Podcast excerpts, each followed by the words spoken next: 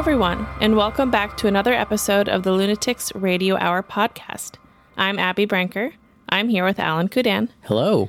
And today we have a very special Lunatics Library episode for you. This is a Lunatics Library? Lunatics Library. Today we're featuring our scariest stories ever. So, what that means is these are stories you may have heard before, but they are kind of the, the ones that gave us chills. So this is kind of like the the recap episode that comes in like at the beginning of season 4. It, or it's like a flashback episode on Friends, you know? We're kind of revisiting some across topics, right? This isn't tied to a specific topic, but we're revisiting some of the spookiest stories we've had so far. How spooky we talking? well, they are the spookiest. It's pretty pretty spooky, huh? Pretty spooky. Before we jump right in, I do have a very, very quick housekeeping note, logistics note for everybody. Okay. which is just a very friendly reminder that we have a merch store. It's a wonderful way to support the podcast. The designs are super cool. They're all designed by our friend Pilar Kep. You can go to lunatics.com, click on merch at the top of the page, and it brings you to our store. And we have some new things that are coming soon, some new products, if you will. So it's a great thing to keep your eye on. And we love we just love the way that the the designs look you know the the sweatshirts and the t-shirts. We think they look really cool. So we wanted to make sure you knew that that existed. Can can you give us a, little- a little little teaser on what's coming? Because I didn't know we had new stuff coming. we have a lot of friends who are having babies. We do? tis the season. Oh, and so we have some kids and baby versions coming. We're also going to put some new products in. Same designs for now but just some new variations on apparel and accessories and kids kids apparel too and the, you can take photos and post with the hashtag spooky kids. Yeah, or you can just tag us, the Lunatics Project, anywhere you post. We would love to see uh, their, your merch in the wild. And that is true for even if you already have stuff, we would love to see how you wear it in, in your life. Uh, so getting getting back to our scary stories here. Yes, So uh, what what kind of topics are we talking about today? All topics. The only unifying theme is that they're scary. Okay. So All right. get in the right headspace. Just gonna blindside me. Okay, let's do it. Let's do it. Here we go. Roll the tape.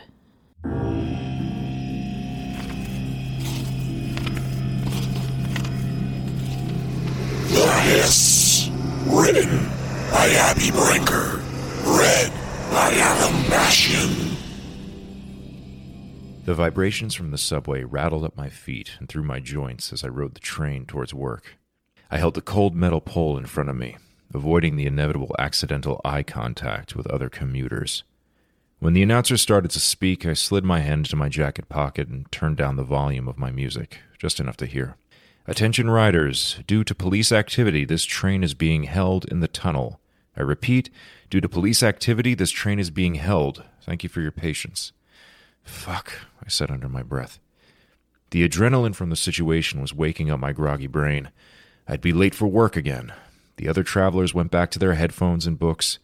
Quiet returned to the train car.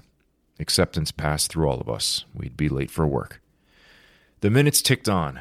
The unrest started to grow in my throat.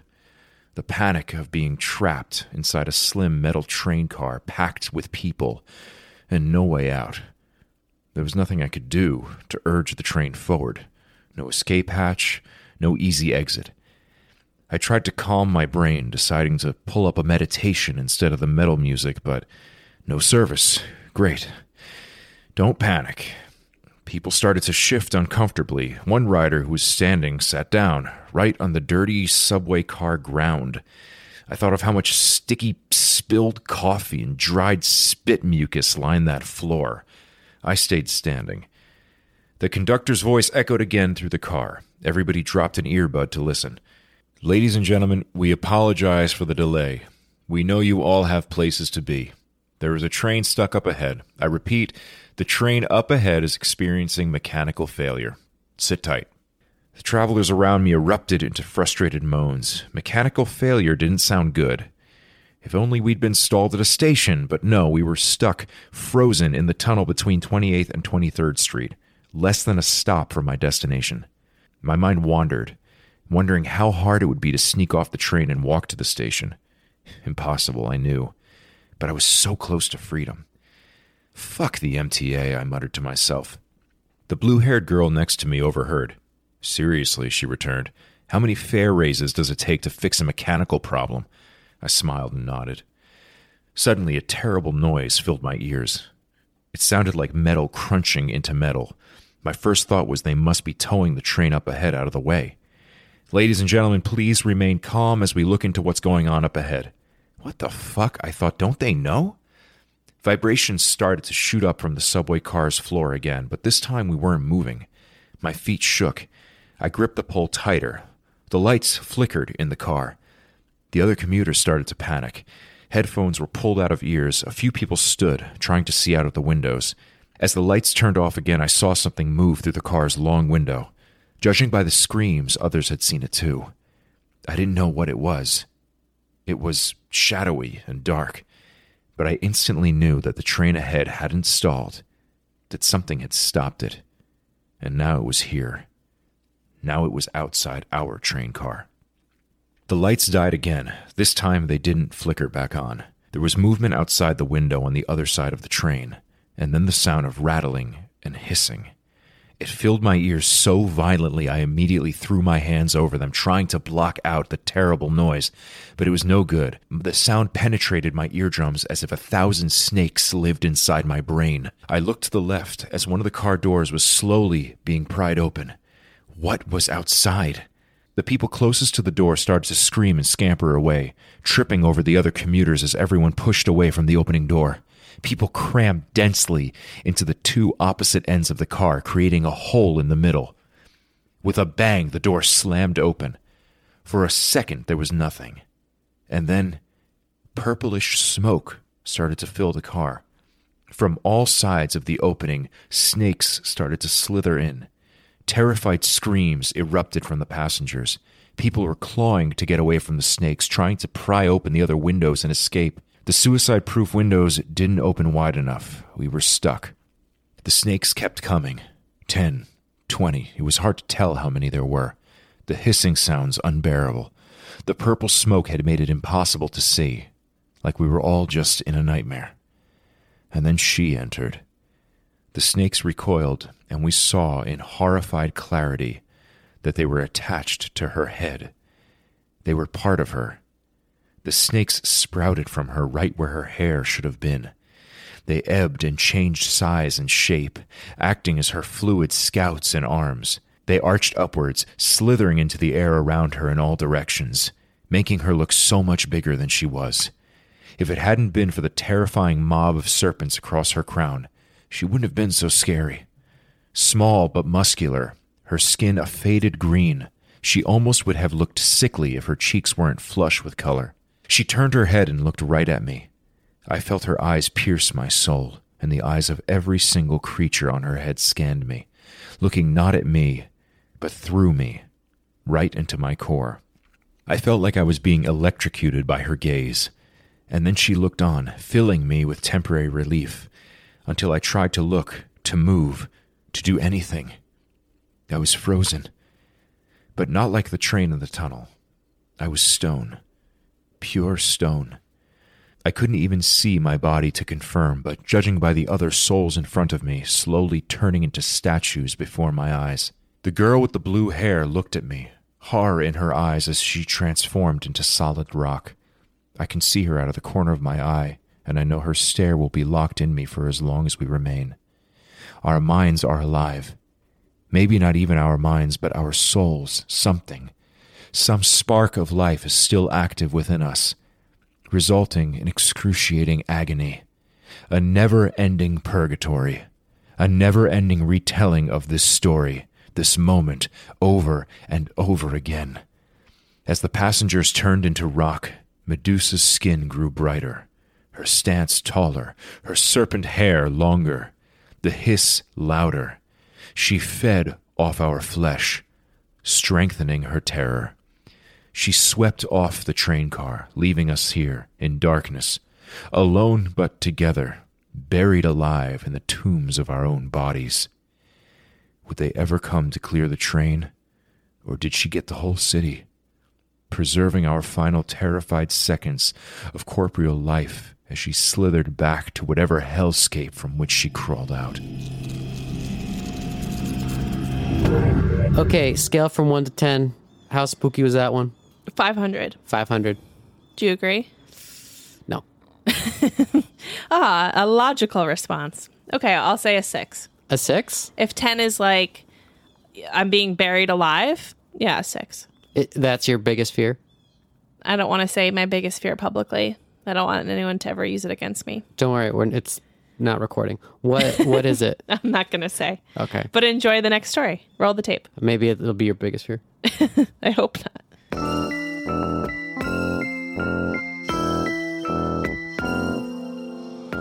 Clown Shoes. Written by Abby Brinker. Read by John Backstrom. She watched in disgust as the sweat from his brow melted his white face paint. His mouth was smeared with red. What used to be his exaggerated lip lines now looked like he had feasted on something bloody and raw. A lit cigarette clung to his open mouth, stuck to the makeup.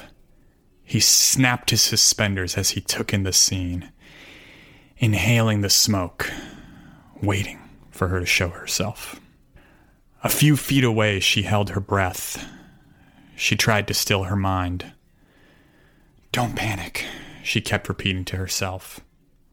Little girl, little girl, where did you go? Little girl, little girl, why do you hide so? He couldn't wait anymore. He took a step. Squeak! His costume shoes were loud as he tread on the concrete floor of the warehouse. Squeak! His eyes scanned left and right, taking in the stacks of cardboard boxes, the sleeping forklift, the rows and rows of metal shelving. The smoke drifted in and out of his sightline as he breathed. In and out. In and out. They were both waiting for the other's next move. Don't make me wait! I don't like to wait! Whoosh! A soft flutter of papers pulled his attention to the left. Bingo. He saw her pink skirt just in time as she disappeared behind one of the shelving units. Squeak, squeak, squeak! His footsteps echoed throughout the space. If he hadn't been on the hunt, it would have been comical. Instead, it was terrifying, especially to the small child that sprinted away from him. The sound sent shivers up Cora's spine. The footsteps grew louder. He was gaining on her.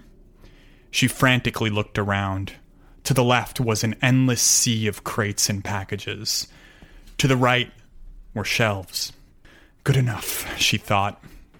She could use her small frame to her advantage. She ducked to the left and, as quietly as she could, started to climb up the side of a metal unit. Cora had to stretch her arms and legs as far as they could go in order to reach the next shelf. She strained, but she did it.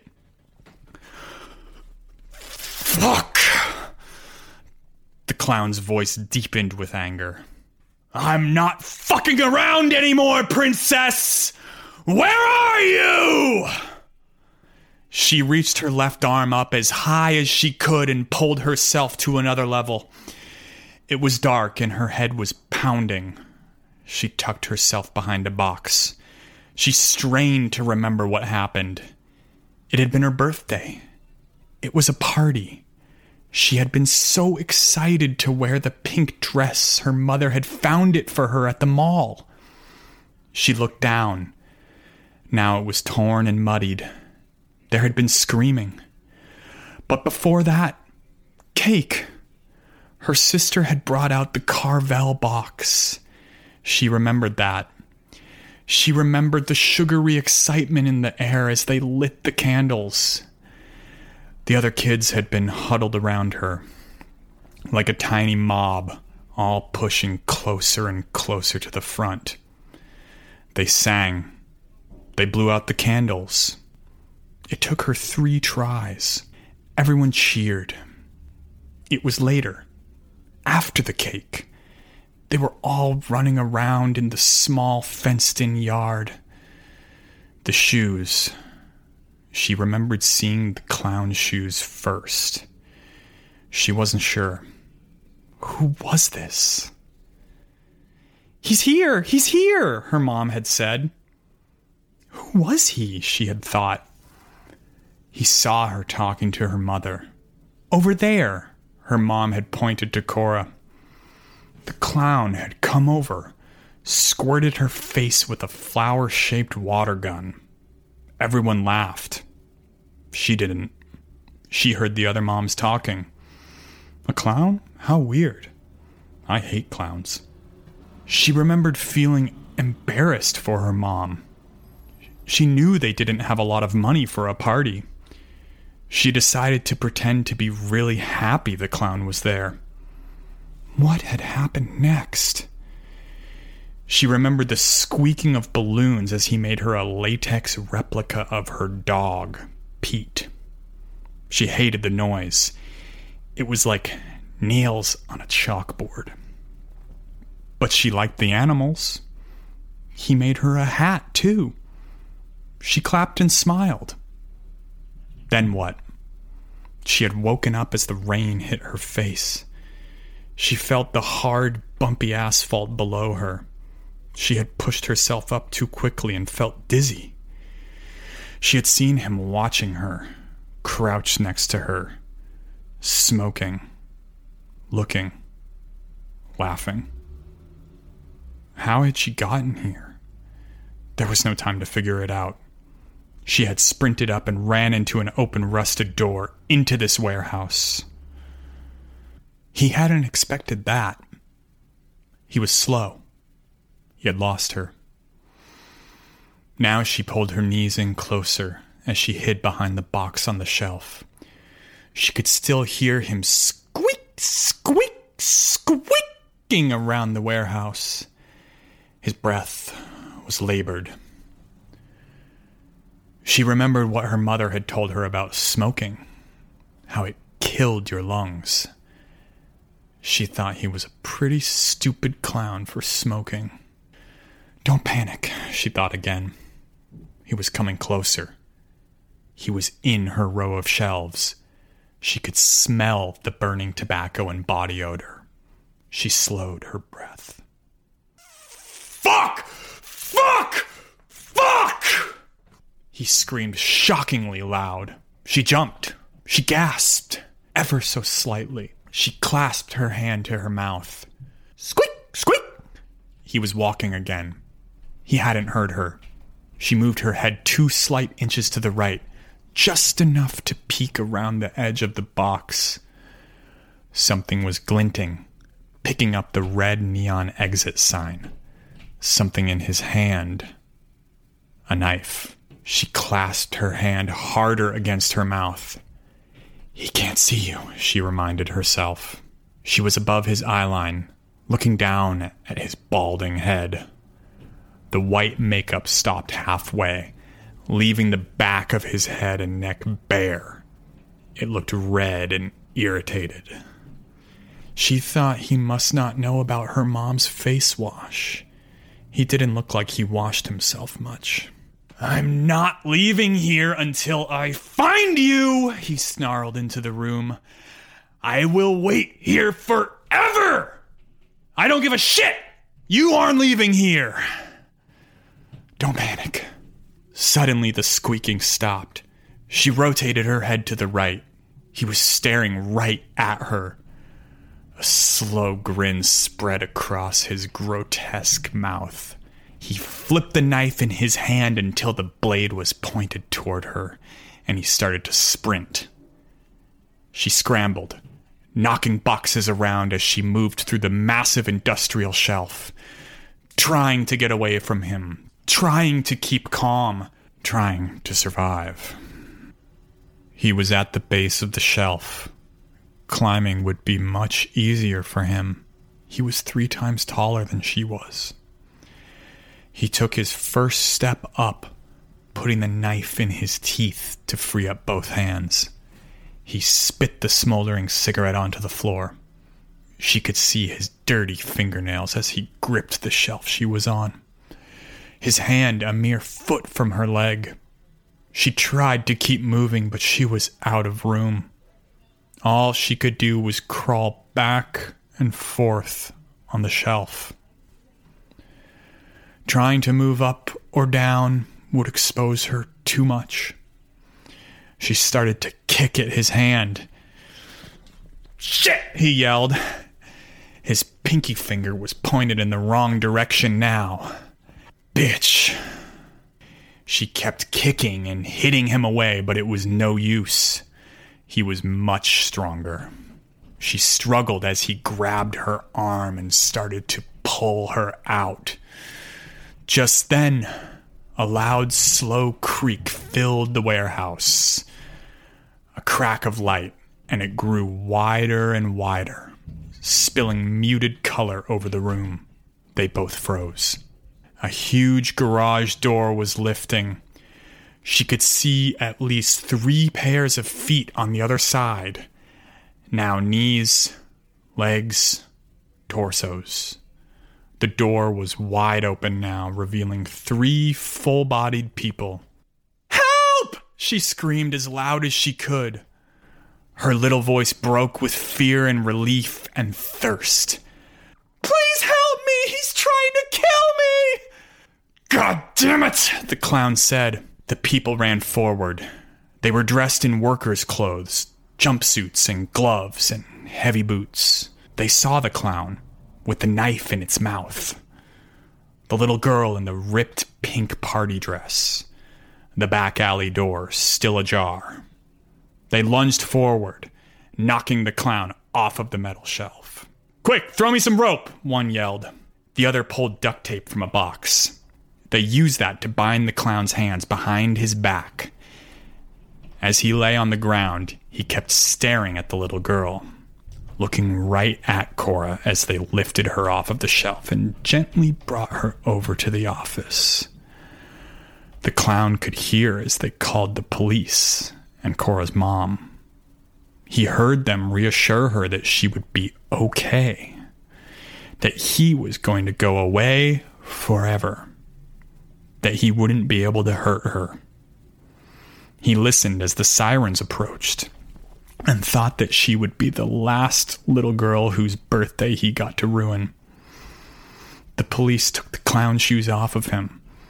They walked him barefoot to the back of the car. The incident would haunt Cora for the rest of her life. But the image that stood out the most in her adult brain would be the abandoned clown shoes sitting on the ground in the warehouse. As if part of him still remained free.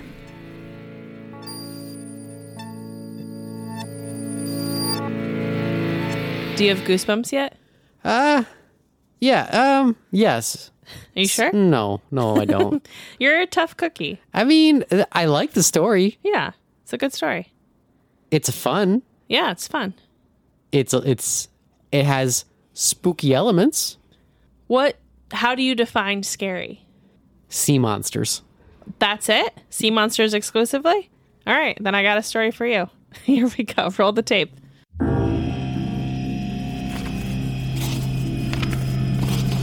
Underwater Theater. Written in red by Abby Brinker.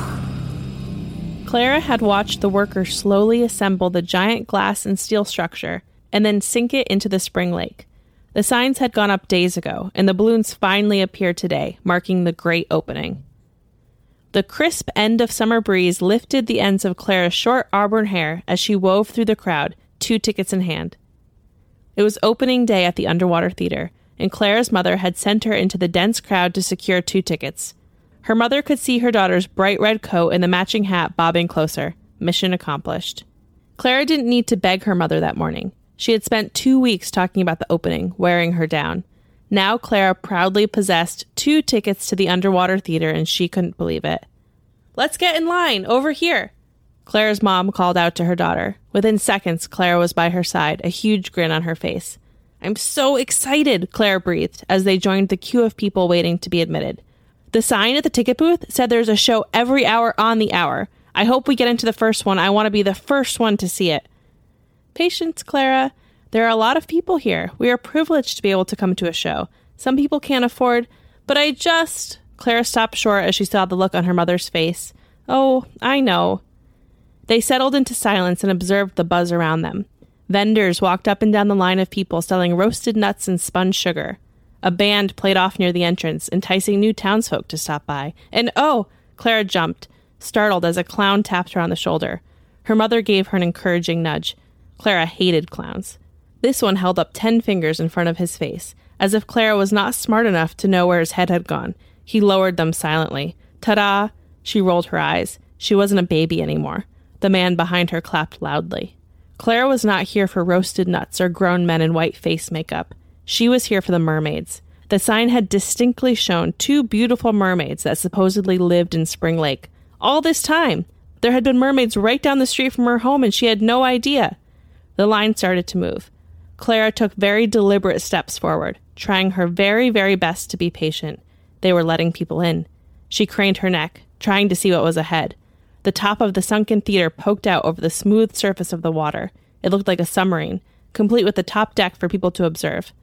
The line was really moving now. Only three people in front of them. Two. And then Clara extended her hand to the ticket taker. Two, please, she said with a cheery smile. Enjoy, little miss. The man tipped his hat and winked at her mom. And then he called, That's it. The theater's full for the first show. Stay in line and you'll be in the next one. Did you hear that, Mom? We just made it. It was meant to be, her mom returned. The pair walked up onto the observation deck before arriving at a hole in the center with a drop ladder which admitted them to the underwater theater. Inside, the sun melted away immediately. Clara's eyes took a few seconds to adjust to the red velvet seats, floor, walls, and ceilings. It was like being inside the fanciest underwater car she'd ever seen. Holy cow, she whispered under her breath. Holy cow is right, her mom repeated. There were sconces along the walls, admitting just enough light for Clara to find the last two seats. There was a low murmur of excitement. The other patrons didn't know what to expect either. They were all in it together. Ladies and gentlemen, a voice boomed from all directions. The entire crowd jumped. Welcome to the maiden voyage of the underwater theater at Spring Lake, a feat of modern engineering, a marvel of our times. You're about to find out the secrets of the deep. You're about to be dazzled by the previously unknown. You and only you can say you were the first to experience a new show that will surely sweep across the nation and globe. Be sure to tell your friends. Clara's mother squeezed her daughter's hand as two boys dressed in dark colors slowly slid the partitions away from the windows that lined the walls, letting in the most brilliant aquamarine light they'd ever seen. The crowd gasped. Clara squealed with delight. This was it. She was going to see a real mermaid. For a moment, everyone sat in silence taking in the beautiful water, swirling seaweed and effervescent bubbles. And then the water churned. To the left and the right, there was movement, tails swishing, mermaids. It was hard to see. Everyone was craning their necks and blocking the view. The aqua women swam towards the center of the window, and Clara finally got a good look. They were beautiful, they were magical, but wait, what was that? What was that thick black cable running from their mouths? Clara looked around, stunned. These were not mermaids. These were humans in mermaid costumes. Mermaids could breathe underwater on their own. Clara was sure of it. But somehow no one else in the crowd seemed to notice or care. Clara crossed her arms and frowned. Her mother noticed and asked, What's wrong, darling? Isn't this fabulous? No, it isn't. Clara tried to cross her arms even harder. Clara, what's wrong? Her mom bent down, closer to her daughter. Before the little girl could respond, something else moved in the water. It was approaching very quickly, swimming with extreme ease through the crystal clear lake. Clara's interest piqued. A new mermaid swam towards them with finesse and flair, and maybe anger? The water molecules seemed to restructure around her, propelling her through the water at extreme speed, bending around her to make channels and currents at her whim. The figure was now only a few feet behind the fake human mermaids. Claire could see it was a third mermaid, but something about her was different. Her long, tangled hair wasn't blonde or brunette like the other two, it was murky, somehow shimmering green. Her scales looked so real, jagged almost. She looked like she could slice you in half with one powerful swoosh of her tail. And her skin was so different than any other skin Clara had ever seen. It wasn't soft and fleshy, it was covered with barnacles and calluses. Clara looked up at her mother, who seemed to be considering the new act with caution. Something about her just looked so real, Clara's mom said. And then Clara noticed she didn't have an air hose. I think she is real, Mom. Clara's mom smiled and laughed, her eyes fluttering back to the show. Clara watched as the human mermaids spun around, at first confused, and then scared. They started to frantically swim back towards the shore.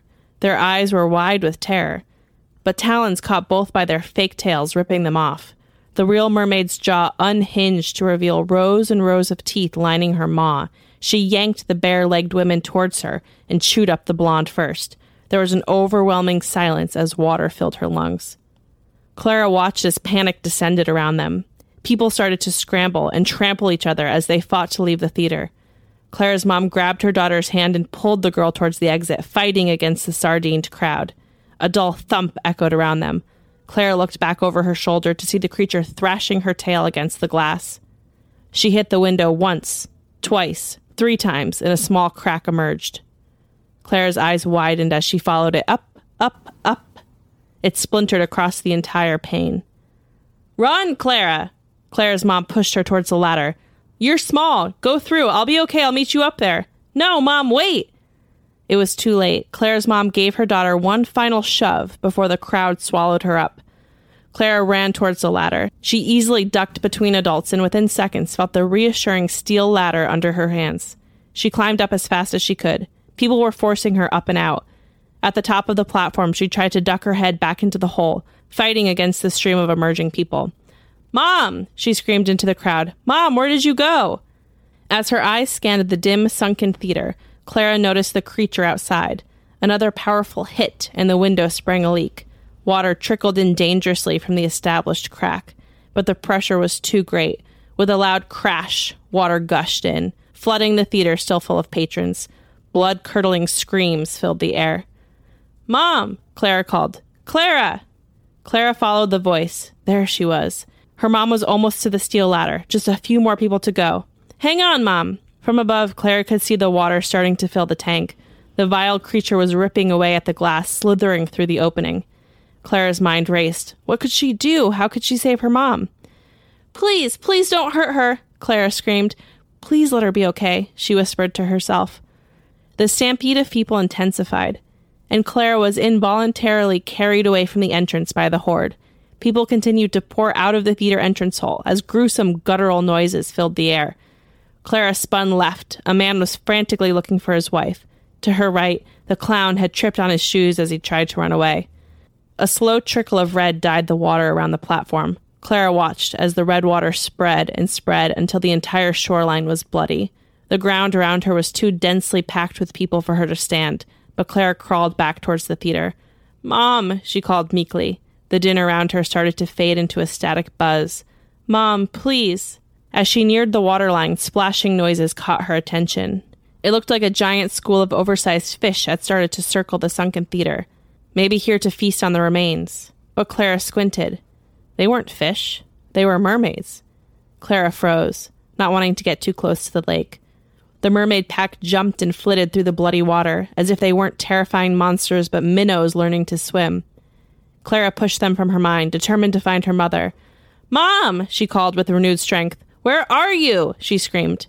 With an ear splitting noise, an inhuman screech came from one of the mer people. Clara wheeled around as terror washed over her, freezing her from the inside out. One mer person floated away from the pack, bobbing and hissing. Clara would recognize her mother anywhere, even as an undead sea creature. Clara's mother's once loving eyes now flashed red. Her hair was knotted and tangled. Her skin looked venomous. Clara stumbled to her feet and slowly backed away from the lake. The mermaid's hollow eyes tracked her daughter. Clara broke out into a run towards the road. Tears poured down her face as she realized she was alone now. The mermaid let out an awful screech. Clara turned around, no longer sure which monster was her mother. Okay, we did sea monsters, right? That was a sea monster. Pretty spooky. Was it scary though?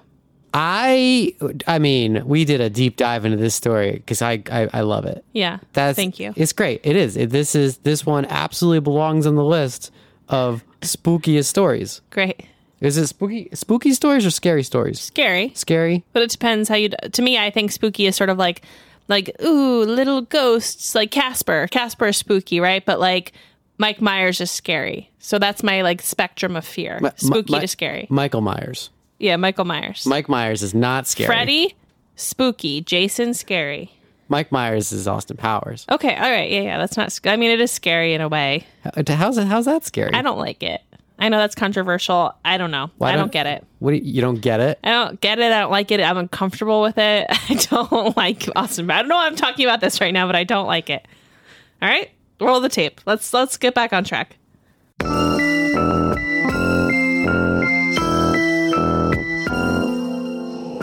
Lamona, written and narrated by Jared Kerr.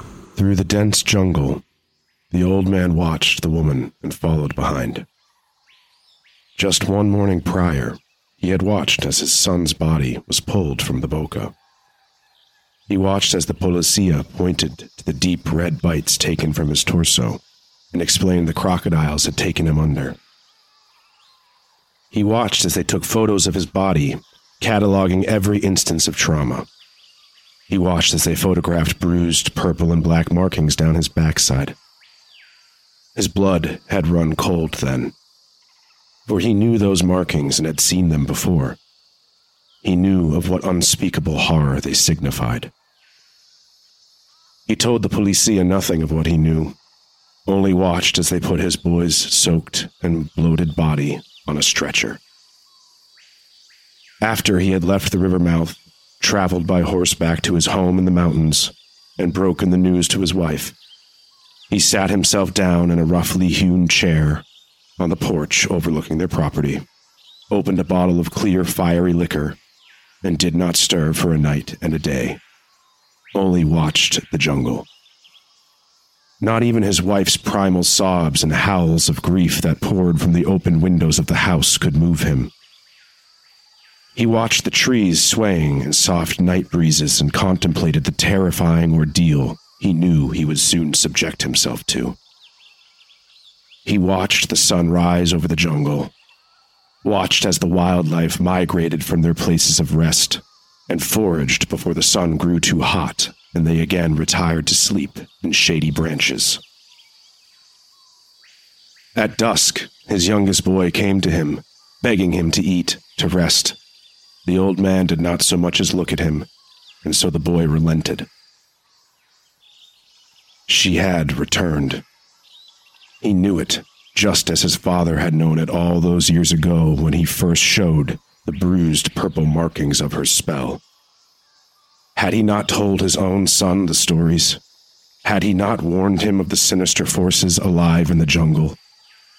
She had returned. Who could he tell that his son had not died by accident, that he had been selected, that he had forgotten his judgment and paid with his life?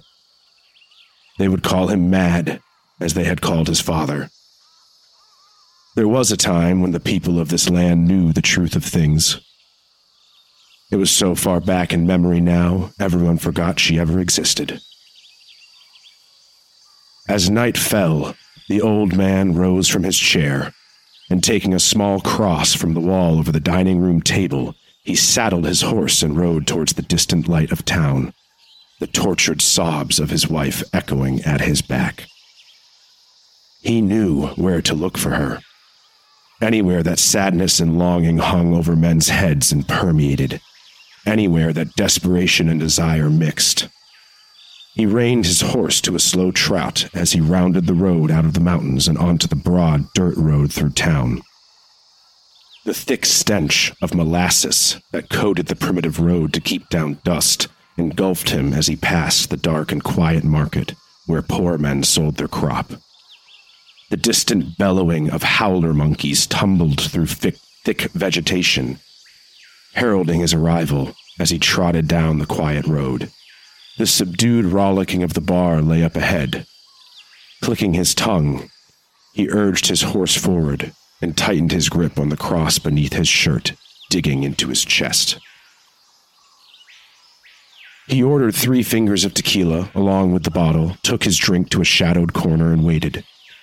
He watched as men grew bold on their drink and made suggestive inquiries with the women, and as others grew sullen and commiserated with their cracked, overworked hands. As the night wore on and patrons made their entrances and stumbling exits, he noted each face. He knew them all, not by name, but their faces he had seen. As these faces paired off or left alone, he watched them. Before long, the bar was empty, save himself and a trio of sullen and sleepy men who had been passed over in the night's selection. That was when she arrived. Barefoot and clothed in a flowing dress, she entered like a whisper and made her way to the quiet bar. Her face was not one he had seen before. Her large, dark eyes, which passed over him upon entering, seemed to steal all focus on her undoubtedly beautiful face. He told himself not to look at them, and yet, although he knew his terrible purpose, how easy it was to forget. How easily all people forget the stories they're told to keep them safe. How innocent it may seem to look into an unknown woman's eyes and forget. He reminded himself of his resolution and fingered the cross beneath his shirt. The woman looked to the bartender. He drank her in wordlessly and poured a glass. She picked up the glass. He returned to his work without asking for payment. She gazed upon the trio at the end of the bar. One of them was near slumbering, his mouth slack and chin in hand. The other two talked in low whispers and stole glances at the woman. Poor fools, assessing their chances with such a woman, oblivious to their undesirable nature. How quickly they forget their sorrows of the evening, and how easily they become prey. The old man could detect a nearly imperceptible quiver run through the woman as her famished gaze racked the poor fools over the coals of her black eyes. The old man quietly withdrew the cross from beneath his shirt and held it firm beneath the table. Suddenly, the woman's gaze viperously snapped to him as if burned. He held her gaze with a look that warned her, I know what you are. She rose abruptly, and as quickly as she had entered, she was gone. The old man finally drank his shot, grabbed the bottle of tequila, and followed after. Along the molasses coated road, she swiftly retreated. He kept his distance and hid himself behind a copse of guanacaste trees when she looked in his direction. On the outskirts of town, where the wild jungle met civilization, she slipped into the dense tree line like a spirit. The old man stole one last look at town, daring himself to let her go, but then remembered the gaping wounds on his boy's body and followed her in. Beneath the jungle canopy, the air was thick and hot. The buzz and bites of insects assaulted him. The howler monkeys in the trees bellowed. He could just barely make out the form of the woman twenty yards ahead of him, emerging in and out of splashes of ghostly moonlight puncturing the canopy. Her footfalls were silent, her movements jerking yet fluid seeming. Beneath the roar of the howlers, he began to hear a soft, childlike giggle. His inside shrank and withered at the sound. He pressed forward, every particle within him crying out against it.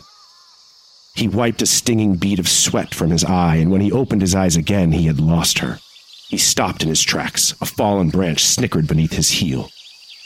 He watched the jungle. Nothing moved. The howlers roared and the insects bit. Could he still hear it? Yes. There it was, soft, childish laughter under it all. He watched and waited for what felt an eternity when there she was, Rising up from the ground like a roiling shadow, she appeared. The laughter grew louder as her silvery flowing arms rose above her head. With long, skittering fingers, she ran her hands into the thick hair of her scalp. The howlers screamed. The laughter grew louder still. The old man gripped the cross at his breast and went cold. For it was then he watched in horror as the woman peeled the skin from her skull, her laughter gurgling forth as a hellish shriek. She peeled the skin from her shoulders, down her backside, and let her arms go limp as her flesh sloughed off at her feet and piled itself there like a discarded robe. Her form glistened sickly in the moonlight.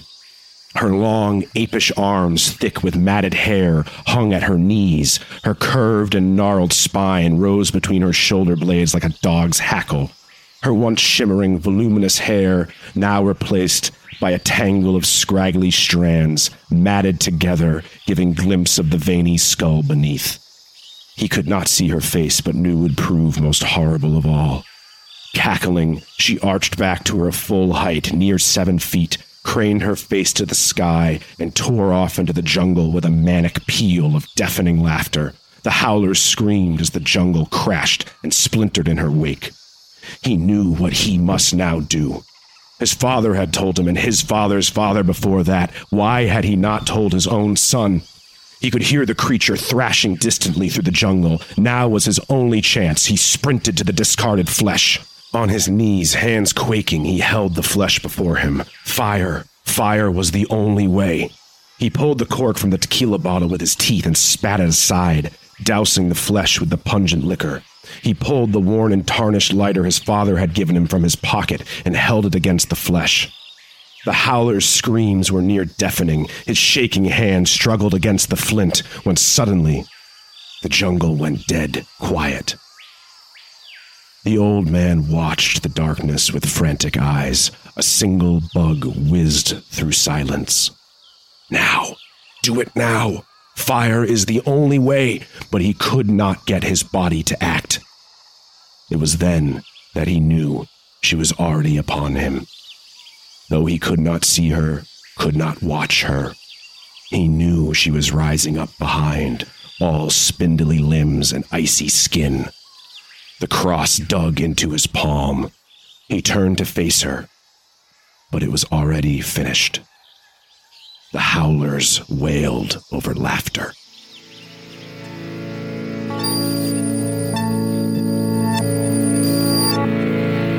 All right, was that one enough to burst your fear threshold? Uh, I mean, I thought we burst already. I I've been burst, but you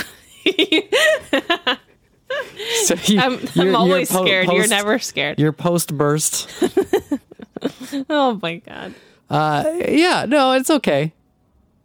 It's okay. I mean, again, we're back. We're back to. I love the story. I love the elements of it. Like it's it's. I I I mean, I love. You're a fan. I'm a fan of the story. Yeah. Am I scared? N- no. What's the most scared you've ever been? Pro- probably the scariest haunted house ever up in Ogunquit. Oh my god, you're being so annoying. I just want to know the truth. I just So- want to get to the core so- of who you are. So scary. it wasn't so scary. Uh, you were pretty scared. Yeah, but you weren't. I, was scared. No, we. I was, was pretty scared. There was a guy with a um, a chainsaw. Yeah. I hate that. And what if it's a real chainsaw? All right, well, let's see if this story is scarier than the most scary haunted house attraction that you've ever been to, okay? Okay. We'll check back in. Here we go. To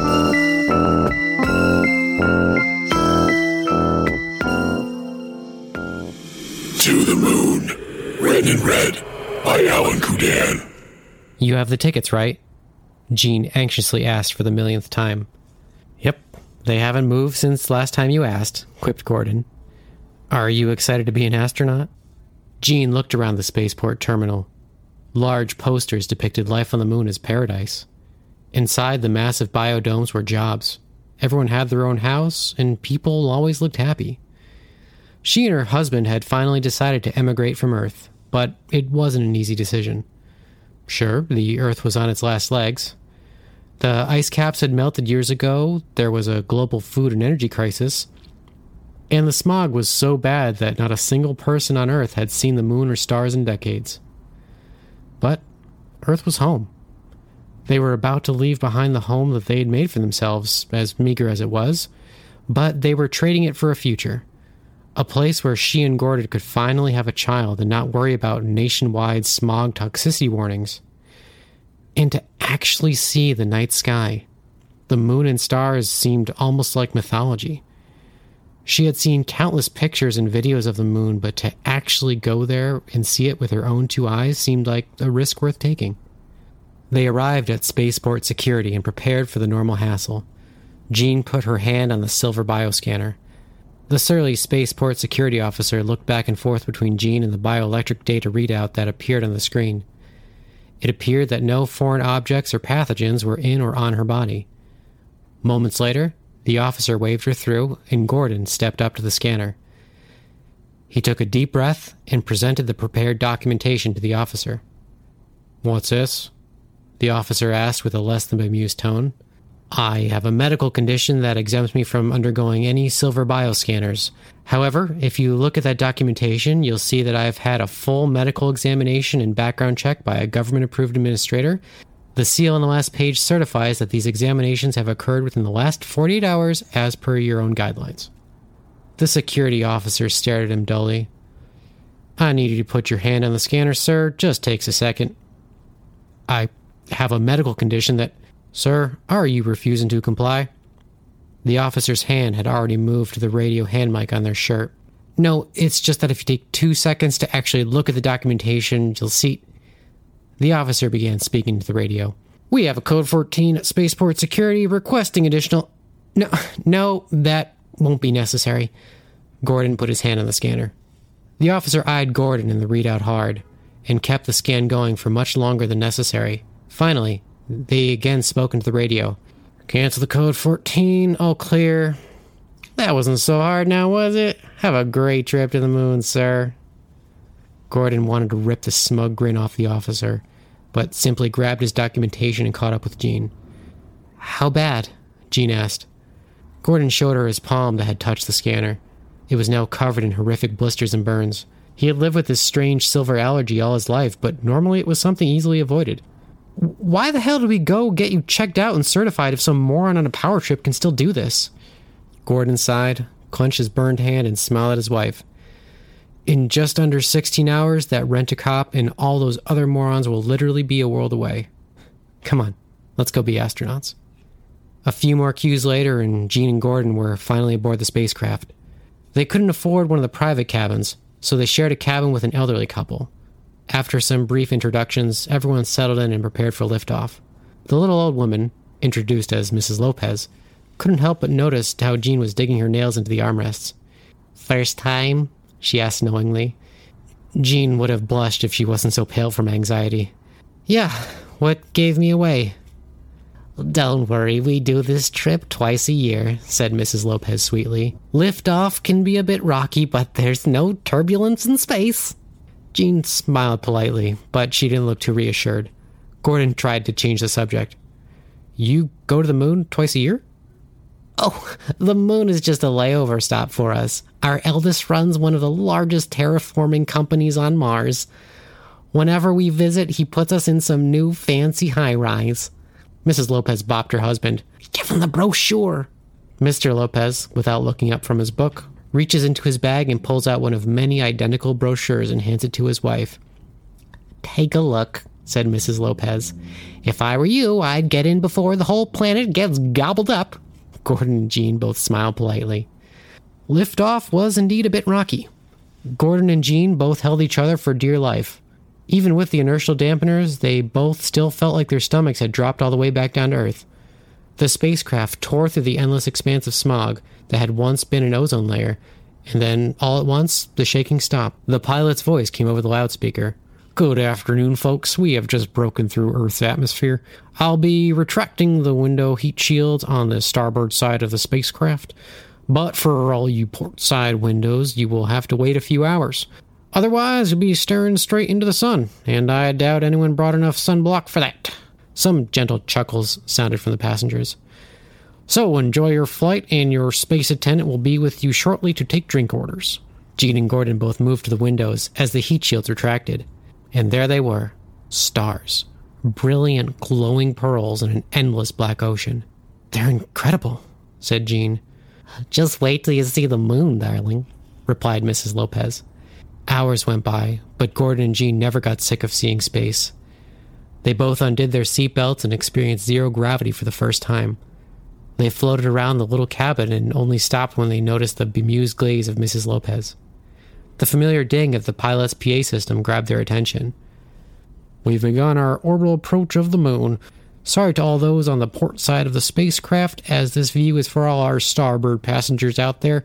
You can just catch a sliver of it now, but as we enter orbit, you'll be treated to a full broadside view of the moon before we slingshot around to our landing zone just outside the Sea of Tranquility. Jean and Gordon unbuckled and rushed to the window. If they pressed their faces just right, they could see the very edge of their new home. The brilliant, gleaming white. What's wrong? Jean asked her husband. Gordon pushed back from the window and looked very ill. He clutched his burned hand. I'm not sure, he stammered with effort. Jean rushed to him. You're burning up. Let me see your hand. Gordon opened his palm, and before his eyes, his wounds were healing. Jean looked around for any answers before meeting the eyes of Mr. Lopez. I'll uh, go f- find a doctor. He blustered as he swept aside the cabin's privacy curtain and shuffled out. Gordon, please, what's going on? begged Jean, but he couldn't peel his eyes away from the window. The glowing white moon made the cabin brighter and brighter. I, I, I don't, I, I. The spaceship banked slightly, and suddenly the moon became a brilliant spotlight shining through the cabin window. Gordon screamed in agony. We've just begun our lunar orbit, the pilot said over the speaker. We should begin our descent in just over 20 minutes. Enjoy the view. Gordon writhed in his seat. Jean tried to get his seat restraints on him to keep him from floating, but his convulsions were making it impossible. Help me! she yelled at Mrs. Lopez. The old woman looked on with fear and disgust. I- will go see if my husband needs help. Just as she moved to exit the cabin, Mr. Lopez returned with one of the space attendants. What seems to be the. The attendant's cheerful smile melted off. Gordon's skin had started to split along the length of his arms. Dark black fur ruptured through each new fissure. Everyone but Jean watched in stunned silence. Do something, she screamed. He needs a doctor. The attendant snapped back to reality. He pushed a button on the in wall communicator. Cabin bridge, we have a, a, a, a sick passenger in section 18 Charlie. Send the ship's doctor as well as a security detail. The attendant pushed over to Gordon and Jean. Okay, sir, we're going to try to get you back into your seat restraints, okay? Uh, can you help us with that? Gordon screamed and convulsed. It was as if his bones were growing and shifting inside his body. Ma'am, please give me a hand. He and Jean struggled to get Gordon back into his seat. Just as they latched the first restraint, Gordon's free hand shot onto the throat of the attendant. The man gasped for air, but Gordon's hand burst into five long, powerful black fingers, each tipped with dagger like talons. Jean heaved on Gordon's hand, trying to pry the claws from the man's neck. Gordon looked at his mutated arm as it acted on its own. With an immense show of will, he forced the black arm to release the man, his eyes snapping to those of his wife. I, am sorry.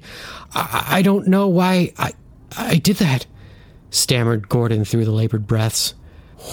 What's, what's happening, Jean? Just then, the ship's doctor and security detail arrived from the cabin. What the hell? exclaimed the doctor. The space attendant choked and coughed as they clutched their bruised neck. One of the security officers drew their blaster and pointed it at Gordon. Please, my husband is sick. He has a medical condition and. Jean was cut short by the sound of her husband's chest splitting open. He screamed as black fur began to slip forth. Gordon could find no breath. His panic eyes pleaded for help. The security officer fired. Before Jean could react, she watched the white hot plasma bolt explode into her husband's head. Gore, fur, and bone ricocheted around the small cabin. She looked with hysterical disbelief. He was dead. Her husband had just been murdered. Her gaze drifted down. Bits of her beloved were scattered across her. Ma'am, are you okay?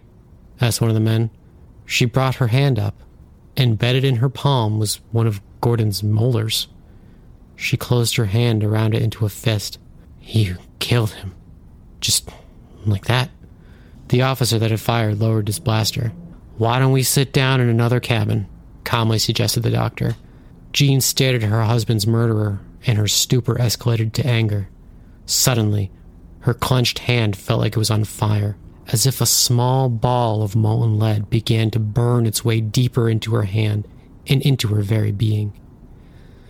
The officer must have noticed the crazed look in her eye. His grip on the weapon tightened. Just do what the doctor says, ma'am. Suddenly, she could feel it all. The burning sensation shot through her body like trapped lightning. She could feel the heat radiating from everyone around her, hear their heartbeats, smell their fear. Most importantly, she could feel the moonlight pouring into her. It sluiced into her. She couldn't take it. She had to get out. She had to get out of her skin. And then she did. All at once, the flesh that resembled Jean torn asunder. There then stood an impossibly large wolf like creature. Its jet black fur barely concealed the rippling muscle along every hulking appendage. Its yellow canine eyes again found Gordon's killer. He tried to raise his blaster, but the wolf was too quick. With one swipe, the man's head was separated from his shoulders. Mrs. Lopez, covered in gore and still clinging to the corner of the small cabin, yelled, Kill it! Kill the damn thing! The rest of the security detail tried to push into the small cabin, but the thing that was Jean pushed off the wall and launched herself out of the doorway. She scattered the guards as they ricocheted around the main cabin. A cacophony of screams erupted from everyone in the main cabin as a massive black wolf creature began bouncing around through the zero gravity, slashing and biting anyone that came within striking distance. The passengers all tried to free themselves from their seat restraints as panic overwhelmed the crowd. One of the security officers pulled himself up to one of the in wall communicators. Bridge, we have a code 66. Assailant is hostile and armed. Well, sorta. It, it's a huge freaking werewolf. This is Bridge. Go again. Please confirm code 66. And did you say werewolf?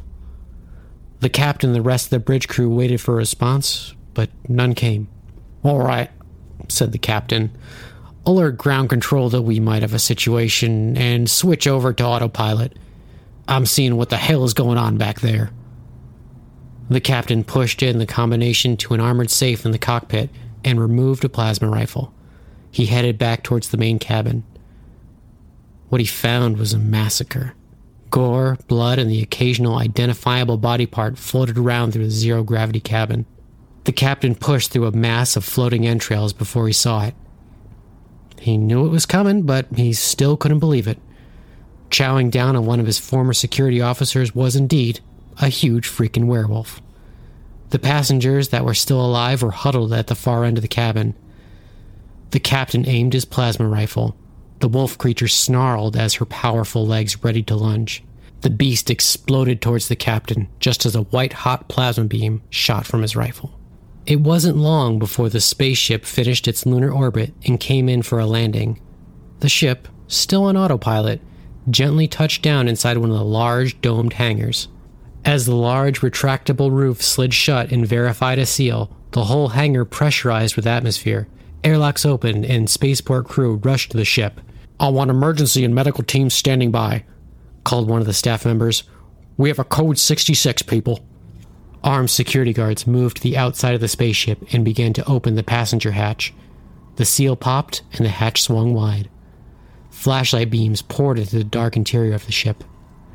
There was a scampering, or maybe a running noise that echoed from inside. The noise grew as one of the beams reflected two yellow canine eyes glaring out from the abyss. The pack burst forth from the vessel. A horde of black, white, and gray werewolves swarmed from the hatch and into the waiting personnel. Screams and gun blasts resounded as a single, hulking matriarch stepped forth from the craft. She watched her new children tear through the struggling men and women. The thing that was Jean pushed her great pawed foot firmly against the ground. Gordon, she thought. We're home.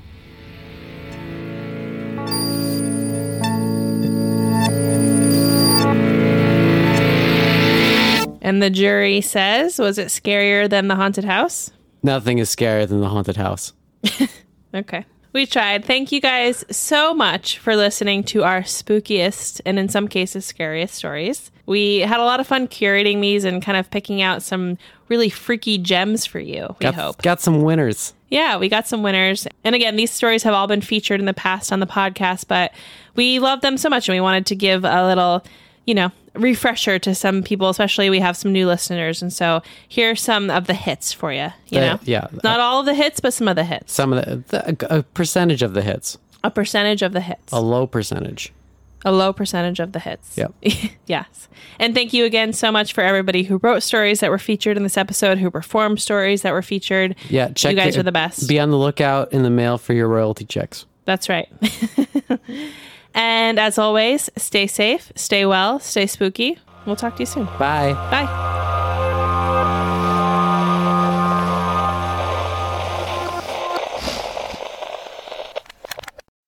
Thanks for listening. If you'd like some bonus content, consider supporting us on Patreon to access our patron exclusive podcast, Horror Movie Club. Also, head to lunaticsproject.com to check out our spooky merch and apparel. You can find us at Lunatics Project on Twitter and TikTok, and The Lunatics Project on Instagram and YouTube, where you'll find our short horror films, cemetery tours, and so much more. And please rate and review. A little feedback goes a long way to help us grow and get more content out there. Our cover art is by Pilar Kep, and musical bumpers are by Michaela Papa and Jordan Moser.